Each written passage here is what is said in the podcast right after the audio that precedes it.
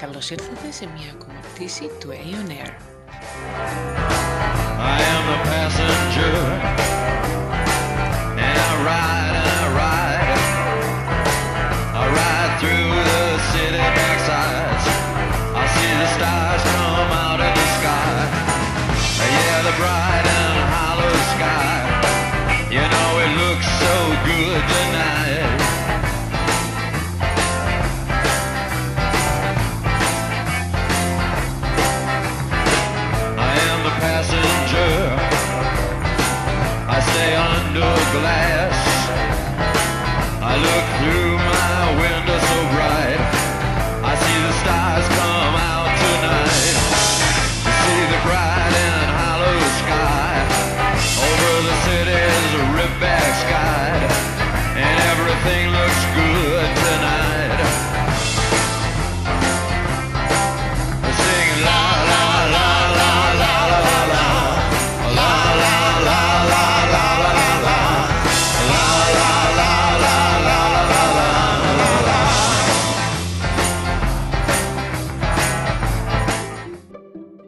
Συνταξιδιώτες. Η σημερινή πτήση ασχολείται με διατυπώσεις που πολύ συχνά κάνουμε και μπορεί να μην συνειδητοποιούμε τι ακριβώς δηλώνουν.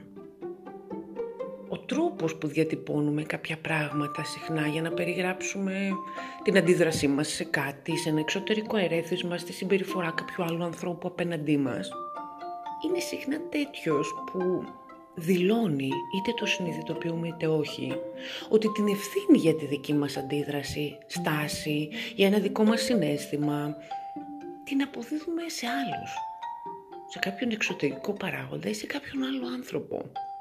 Τέτοιες φράσεις, αν παρακολουθήσετε γύρω σας, τις χρησιμοποιούν πάρα πολλοί άνθρωποι και θα τις ακούσετε πολύ συχνά. Είναι το «με νευρίασε», «με έκανε να κλάψω», «με εκμεταλλεύτηκαν», «με αδίκησαν», «μου κάνει», «υφίσταμε».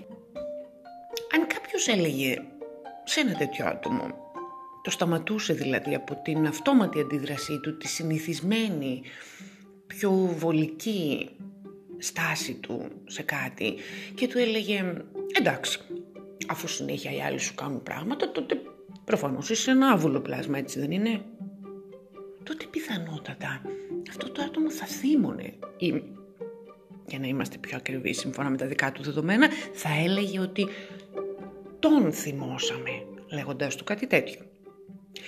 Δεν θέλει να χαρακτηρίζεται έτσι, ωστόσο αρέσκεται στο να δρά σαν να συμβαίνει κάτι τέτοιο. Έχουμε την τάση πολύ συχνά να κάνουμε μία αναγωγή του εαυτού μας σε θύμα. Και αυτό είναι μία στάση που αρχικά δείχνει πόσο υποτιμούμε αυτόν, ταυτόχρονα όλο αυτό με ένα περίεργο τρόπο και όσο και αν φαίνεται σχήμα οξύμορο, οδηγεί συνήθως σε μία αυτοηρωοποίηση. Φαινομενική όμως. Γιατί αν πραγματικά τα πηγαίναμε καλά με τον εαυτό μας και νιώθαμε όμορφα και ξέραμε τι μας γίνεται και παίρναμε τις ευθύνες μας, δεν θα είχαμε ανάγκη ούτε να αυτοενοχοποιούμαστε συνέχεια και να αυτοθυματοποιούμαστε, ούτε να αυτοηρωοποιούμαστε. Έχω ζήσει στην Κύπρο κάποια χρόνια, σχεδόν πέντε και επειδή το έχω και αρκετά πρόσφατο αυτό, αυτό που παρατηρούσα εκεί είναι ότι πολύ συχνά οι άνθρωποι υπήρχαν οικογένειες που είχαν αρκετά παιδιά, αν λέω αρκετά παιδιά, ήταν πολύ συχνό φαινόμενο μια οικογένεια να έχει τρία-τέσσερα παιδιά. Πρακτικά λοιπόν για να λειτουργήσει όλο αυτό, α, πολλές φορές επέλεγαν να αναθέτουν κατά μία έννοια σε γιαγιάδες και παππούδες ένα μεγάλο μέρος της ανατροφής των παιδιών. Υπήρχαν αρκετές οικογένειες που ήξερα που καθημερινά τα παιδιά τους πέρναγαν πολλές ώρες με τη γιαγιά και τον παππού. Έτσι λοιπόν τα βιώματα, τη στάση της όποιας γιαγιάς του όποιου παππού κυρίως γιαγιάς γιατί συνήθως οι γυναίκες έχουν την τάση να το κάνουν αυτό είναι και επειδή ένα μεγάλο μέρος ανατροφής παιδιών είτε μιλάμε για μαμά είτε για γιαγιά είναι πάνω στη γυναίκα. Βίωνα λοιπόν πολλές φορές την αντίδρασή τους η οποία ήταν «Ναι εντάξει κουράζομαι αλλά για τα παιδιά μου το κάνω». Ωστόσο αυτό το να το λένε ήταν πολύ συχνό. Και αν προσέξετε γύρω σας, οι άνθρωποι πολύ συχνά λέμε ξεκάθαρα το πρόβλημά μας, ασυνείδητα. Αν παρακολουθήσουμε τα λόγια των άλλων και κυρίως καλό είναι να παρακολουθήσουμε τα δικά μας, κάτι βγαίνει εκεί.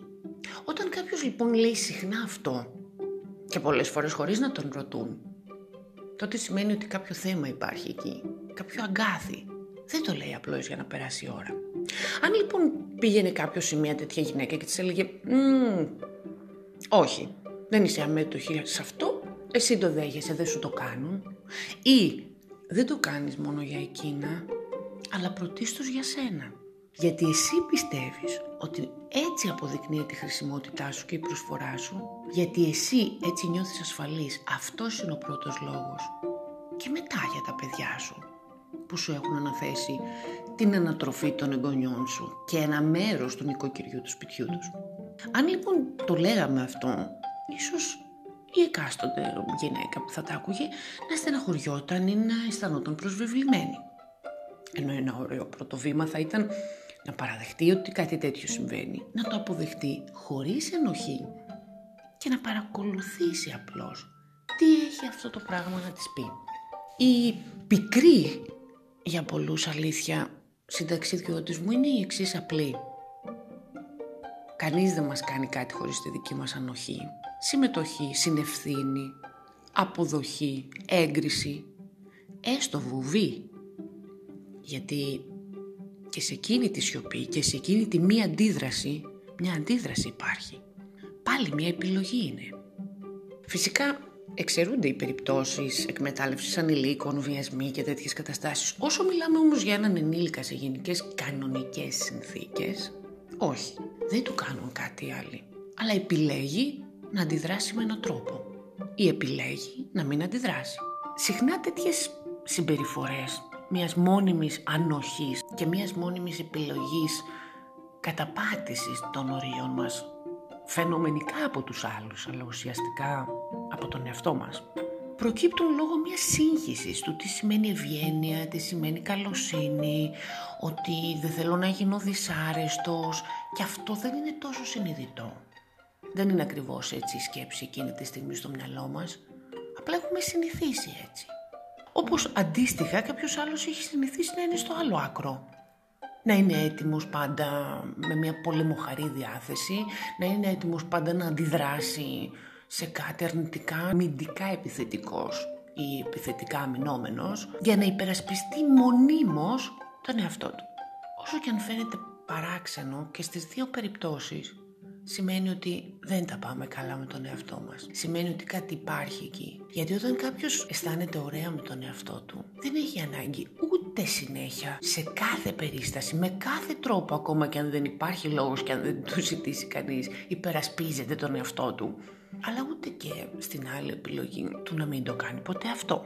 Στην περίπτωση της σύγχυσης λοιπόν αυτών των ενιών, ευγένειας, καλοσύνης που τις ταυτίζουμε με την ανοχή θα ήταν χρήσιμο να διαχωρίσουμε κάποιες έννοιες, να οριοθετήσουμε τις συμπεριφορές μας, να αναπτύξουμε κάποια ξεκάθαρα κριτήρια ως προς το πώς αντιδρούμε σε συγκεκριμένα είδη ερεθισμάτων, πώς λειτουργούμε απέναντι σε διαφόρων ειδών πράξεις ανθρώπων που έχουν αποδέκτη εμάς ή που επηρεάζουν εμάς. Και θα μου πει κάποιος, δηλαδή πρέπει οπωσδήποτε να διαλέξω ένα από τα δύο. Όχι, και ακριβώς αυτό θέλω να πω. Τα κριτήρια αυτά που αναφέρω δεν μπορούν να καθοριστούν από κανέναν άλλον από κανέναν εξωτερικό παράγοντα παρά μόνο από εμάς τους ίδιους για τον εαυτό μας. Γι' αυτό και οποιασδήποτε λύσεις μαγικές μπορεί να δίνει κάποιος που είτε κάνει ένα podcast και λέγεται life coach αν σας ισχυριστεί ότι έχω τη λύση για σας, ότι αυτό πρέπει να κάνεις είτε λέγεται όπως μπορεί να λέγεται και φτιάχνει ένα βίντεο αυτοβοήθειας και λέει σε αυτή την περίπτωση αυτό πρέπει να κάνεις ή εγώ θα σου πω τι να κάνεις είτε λέγεται βιβλίο είτε λέγεται άρθρο ή οτιδήποτε. Όλα αυτά είναι απλώς πληροφόρηση ότι κάποιος βάζει πάνω στο τραπέζι και κάποιους άλλους παράγοντες τις προτάσεις του για ένα θέμα και εγώ τι χρειάζεται να κάνω; Να τα δω, ναι, γιατί μπορεί κάτι από αυτά να μην είχα σκεφτεί, γιατί είναι από την οπτική γωνία που τα βλέπει ένας άλλος άνθρωπος. Και μετά να κάνω ένα ξεκαθάρισμα, να στέκομαι πάνω από το τραπέζι και να πω αυτό μου κάνει, αυτό δεν μου κάνει. Αυτό μένει, αυτό φεύγει. Και πάλι όμως με το κριτήριο του πώς νιώθω εγώ μέσα μου. Τι μου λέει η εσωτερική μου φωνή. Προσοχή όμως. Όχι εκείνη η εσωτερική φωνή που είναι στο μυαλό. Όχι εκείνο του νου, το αέναο μπλα μπλα που όλη την ημέρα κάνει συνειρμούς και μια σκηταλοδρομία σκέψεων και εικόνων και φανταστικούς διαλόγους και θα του πω και θα μου πει και όταν θα μου πει θα του πω εγώ αυτό και εγώ θα απαντήσω αυτό και μετά θα μου πει εκείνο και ο διότι όλο αυτό ξέρετε που καταλήγει. Στο Άι και εσύ και ο γρήλος σου. Δεν μιλώ για αυτή τη φωνή, μιλώ για την άλλη την ολική εσωτερική φωνή.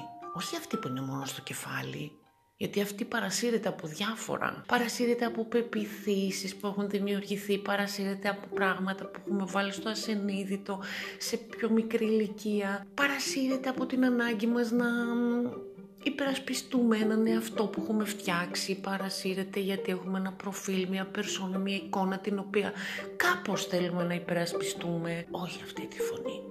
Και θα μου πεις πώς την ακούω την άλλη τη φωνή, την ολική. Δεν την ακούω εγώ ή δεν ξέρω ποια είναι αυτή η άλλη ολική φωνή. Ξέρεις.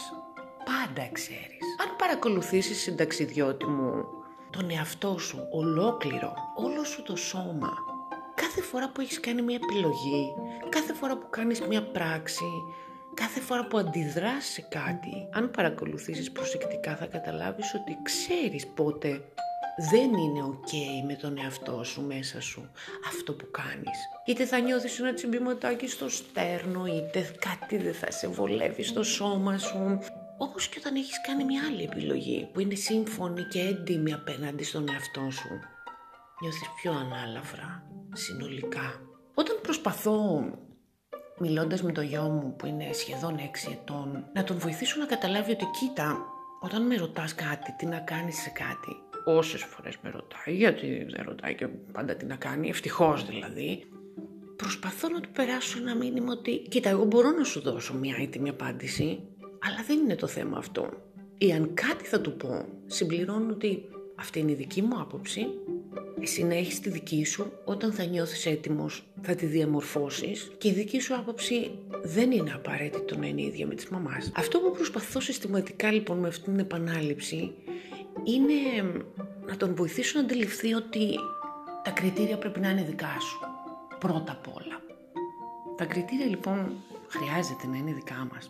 Υπάρχει ένας υπέροχος στίχος του τραγουδιού «Γυναίκα» που ερμηνεύει ο Θηβαίος και λέει «Μα οι άνθρωποι με αφήσαν ήσυχος αν έμαθαν πως γυάλιζα ένα πολυβόλο στην αυλή μου». Είναι ένα στίχος που μου έρχεται στο μυαλό κάθε φορά που συναντώ έναν άνθρωπο ή συζητώ με έναν άνθρωπο ο οποίος έχει αυτή την τάση της ε, μόνιμης επιλογής, της ανοχής, της ε, μόνιμης επιλογής της μη αντίδρασης, της ε, από ευγένεια θεωρεί ότι είναι μόνο από ευγένεια, ε, μη επιλογής να εκφράσει όρια, και δεν ισχυρίζομαι φυσικά ότι χρειάζεται να είμαστε σε μόνιμη πολεμοχαρή διάθεση, ούτε νομίζω ότι ο Θηβαίος αυτό ήθελε να πει. Όμως σίγουρα δείχνω ενίοτε νοερά ότι γυαλίζω ένα πολυβόλο στην αυλή μου. Είναι ένας ωραίος συμβολισμός που περνά το μήνυμα ότι κοίτα το έχω το πολυβόλο, αν χρειαστεί θα το χρησιμοποιήσω.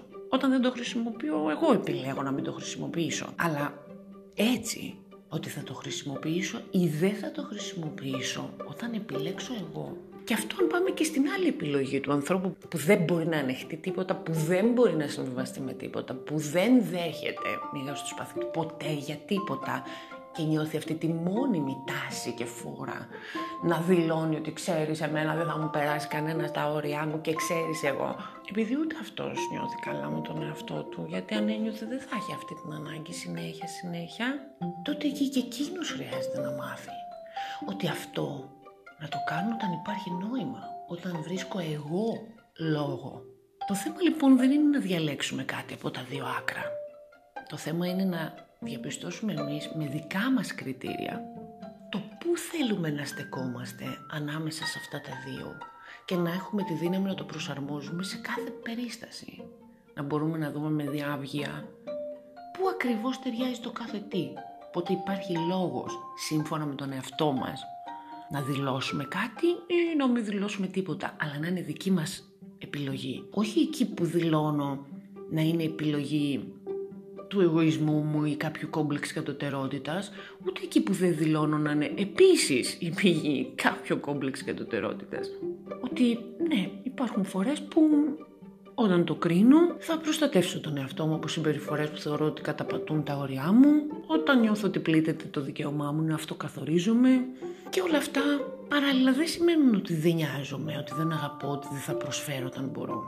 Όπως και στην άλλη περίπτωση ότι ναι, θα κρίνω ότι εδώ θα το κάνω αυτό, θα το δεχτώ. Όλα αυτά είναι όμορφο να μπορέσουμε να δούμε ξεκάθαρα, βγάζοντας τα γυαλιά της εθελοτυφλίας και κρατώντας καθαρή τη ματιά.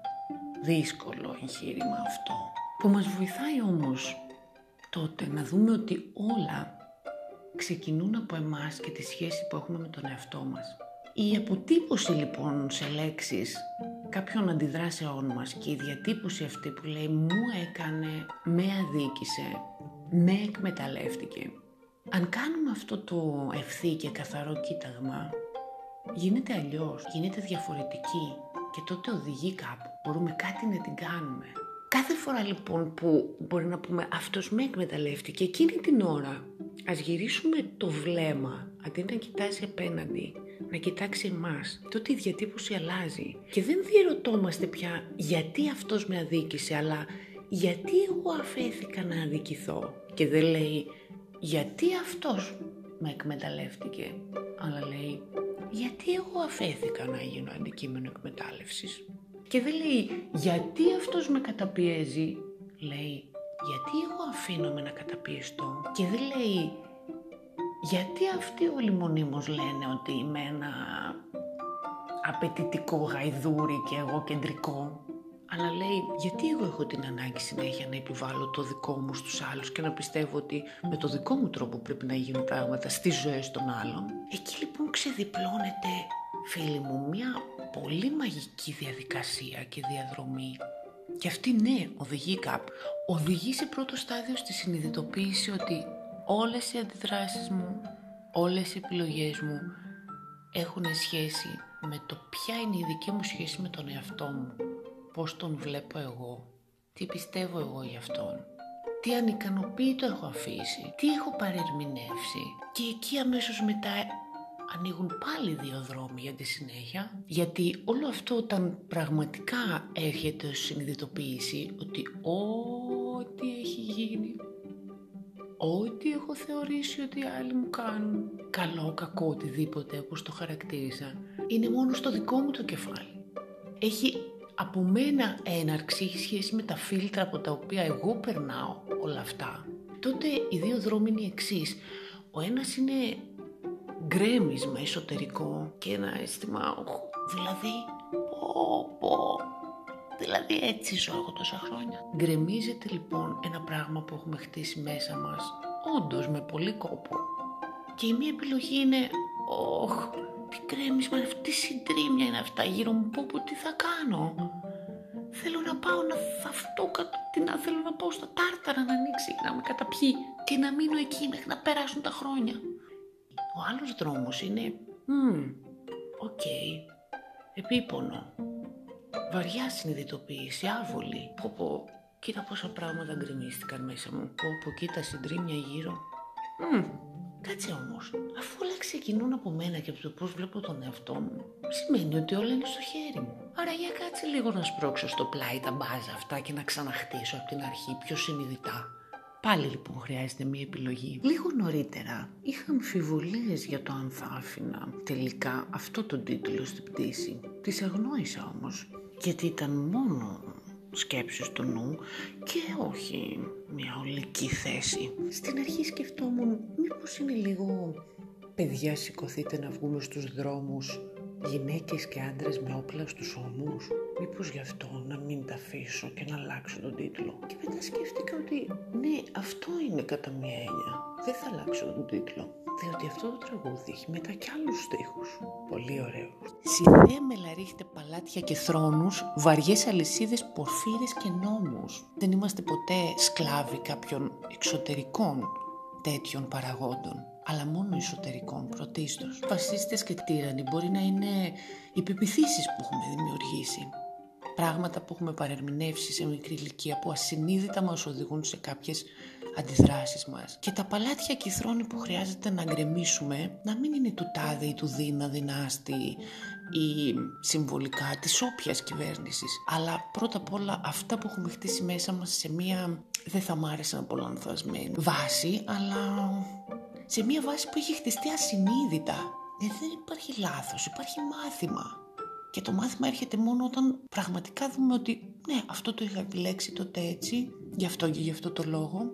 Ωραία, παίρνω την ευθύνη, κάνω ένα πρόβλημα, τώρα το βλέπω αλλιώς και τώρα που βλέπω καθαρά θα το χτίσω πάλι πιο συνειδητά. Και αυτό είναι το στίχημα συνταξιδιώτες σε αυτό το ταξίδι. Να μπορέσουμε να βλέπουμε καταστάσεις και να βλέπουμε τον κόσμο απ' έξω ως παρατηρητές και να βλέπουμε αυτά που μας συμβαίνουν σαν να είμαστε κάποιος άλλος, σαν να βλέπουμε το πλάνο μιας ταινίας και το πλάνο να πιάνει και εμάς μέσα, να μπορούμε να διευρύνουμε τη συνειδητότητα, να διευρύνουμε το πλάνο και εκεί που δείχνει ένα κτίριο σε μια ταινία από ψηλά, να δείξει μετά και τα υπόλοιπα κτίρια, να δείξει όλη τη γειτονιά και τα λοιπά και τα λοιπά. Αυτό το στοίχημα της διεύρυνσης για να μπορέσει να κερδιθεί χρειάζεται κατά μία έννοια όντως να δείχνουμε στον εαυτό μας ότι γυαλίζουμε ένα πολυβόλο στην αυλή μας ενίοτε και ότι μπορούμε να το χρησιμοποιήσουμε προς εκείνον αλλά όχι ενοχικά.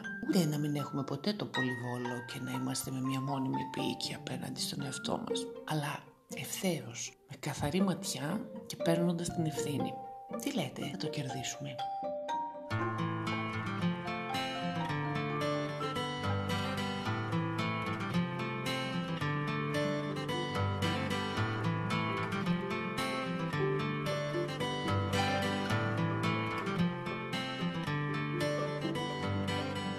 Μεγάλο δέντρο στεναγμός, μεγάλη και η σκιά του.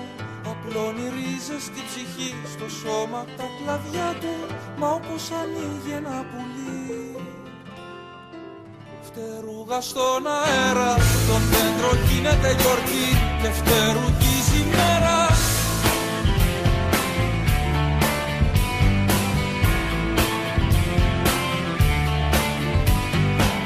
Πόσες φορές να σου το πω, πόσες να στο μιλήσω Να σου το πω ψιθυριστά ή να στο τραγουδήσω Θα σου το πω ψιθυριστά. Όπως μιλάει το βλέμμα που κρύβει μες στη σκαλιά του κόσμου όλο το αίμα. Αυτός ο κόσμος που αλλάζει πως σου μοιάζει πως σου μοιάζει αυτός ο κόσμος που αλλάζει. Με τρομάζει, με τρομάζει